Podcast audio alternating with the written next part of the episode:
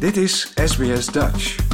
Op sbs.com.au Dutch staan nog meer interessante verhalen. The team and I go to so much effort to prepare the grounds, the farm, uh, all the infrastructure and so forth. And to have it two years without doing that, uh, we, we still have to plant the tulips. So personally, I got to enjoy them with the, our team who were working here.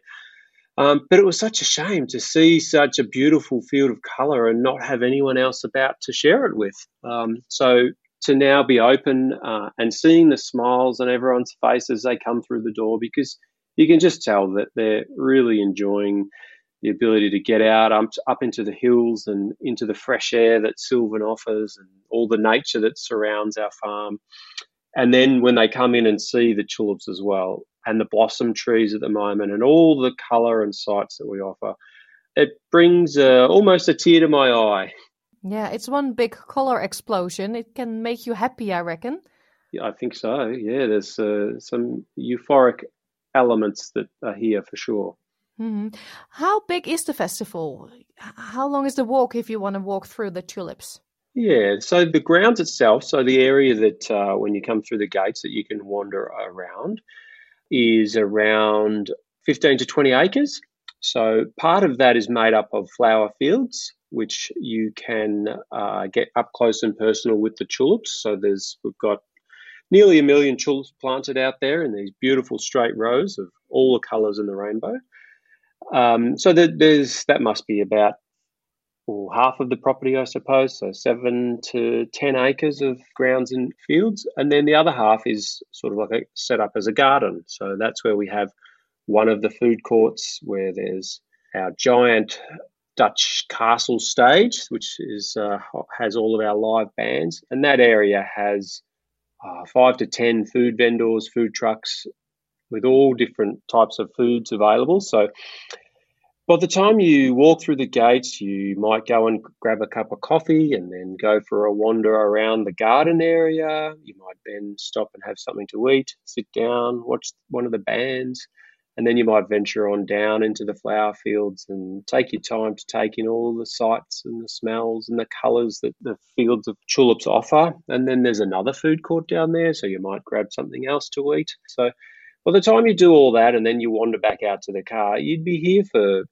uh, at least three hours. Um, mm. And then if you were to come with family and friends, you might want to bring a picnic in and find a spot under the trees out in the sunshine uh, or out in the open expanse of grass fields and sit down and, and let the kids run around and they'll come and go and you sit down and have a glass of wine with your friends. Mm-hmm.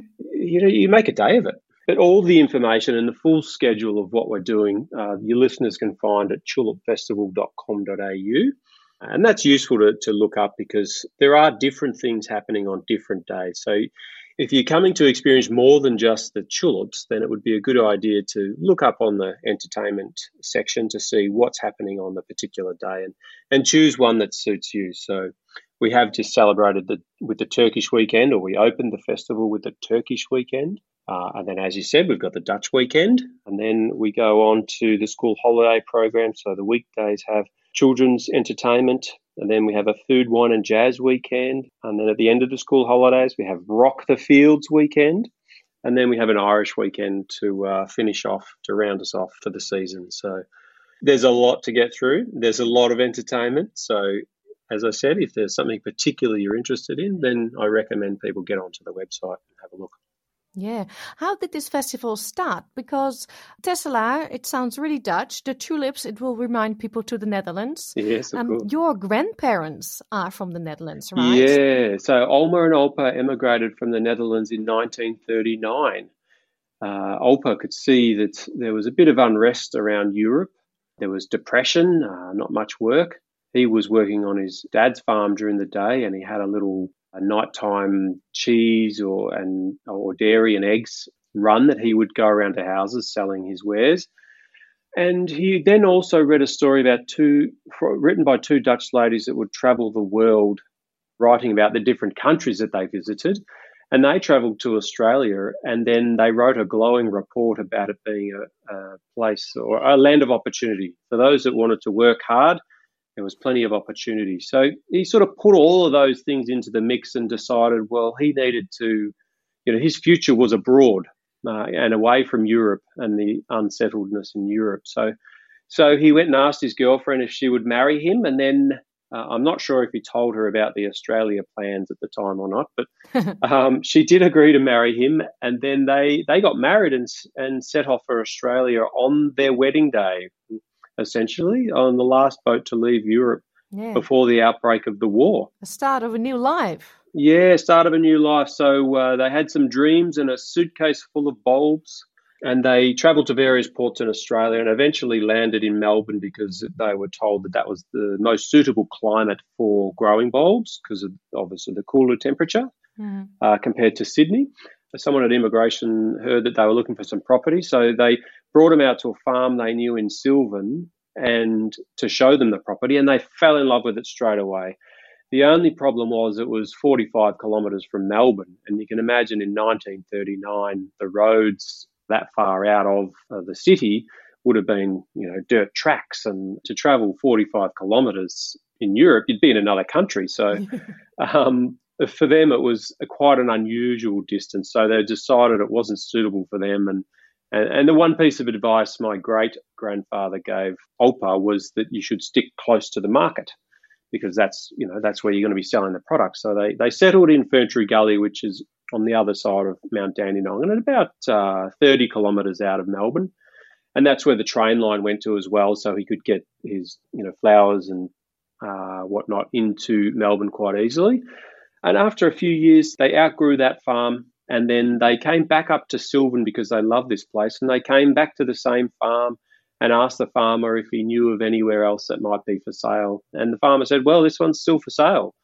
so they bought that, and uh, so we've been in Silvan since 1945, and that's and when people come and visit the festival, that's the same farm that we've been on. So wow, farmed by my opa and my my uncles and my father and all of my aunts, and now farmed by the third generation, myself and and our team. Mm. Yeah, the festival started almost like an accident, right? Yeah, that's right. It was in, indeed an accident because uh, they were farming here in Silvan, which is a there's one main road that goes through Silvan, and uh, the property was located on that. So they were growing their tulips in the front fields, and and by the early 50s, more and more people were buying cars and and going for day trips up in the Dandenong Ranges.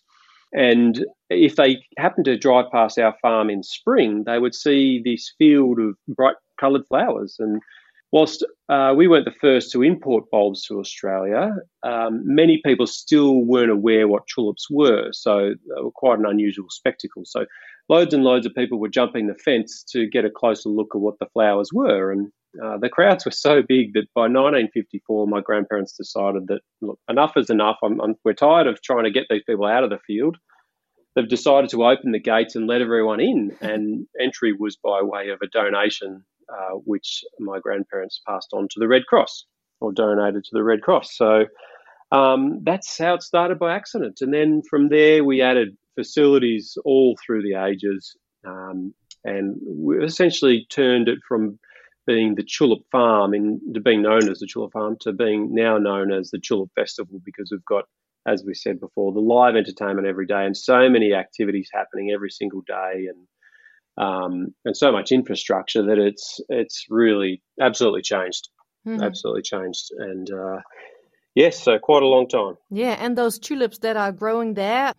They are there especially for just people to look at them and enjoy them, right? Yes, that's exactly right. Yeah, once upon a time we would pick the flowers and sell them in the wholesale flower market. Nowadays, we don't pick any one of them and we leave the 900,000 bulbs that we've got out there flowering, we leave them for the, the spectacle that they create for people to visit and enjoy. And, and it really is. I've been doing this festival since uh, before I could walk.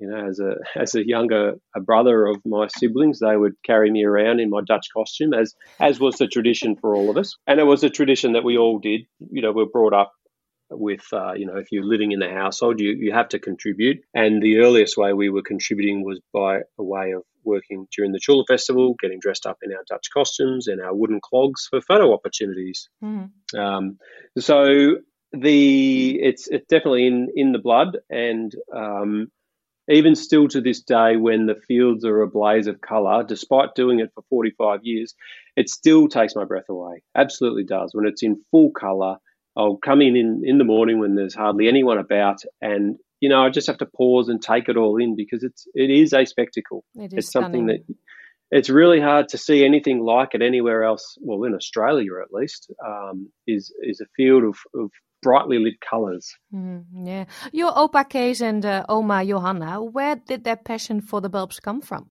Wow, they well they were born into the trade as well. Um, uh, my opa he worked on his father's flower farm, so he was born into it, where he was you know picking flowers and growing bulbs and buying and selling. And Oma, she comes from a, a line of bulb traders, very successful bulb traders. So her family was all about buying and selling um, and making their money that way. Great so, combination. well and truly, yeah, it was a marriage made in heaven, Yeah. I suppose. And I think the story goes that it was the bulbs that they started with were a wedding present from Oma's parents, which would make sense if they were bulb traders. So they got set off on a on a great path. Mhm, Yeah. You already said you're the third generation. Is the fourth generation ready? Getting ready? Getting ready.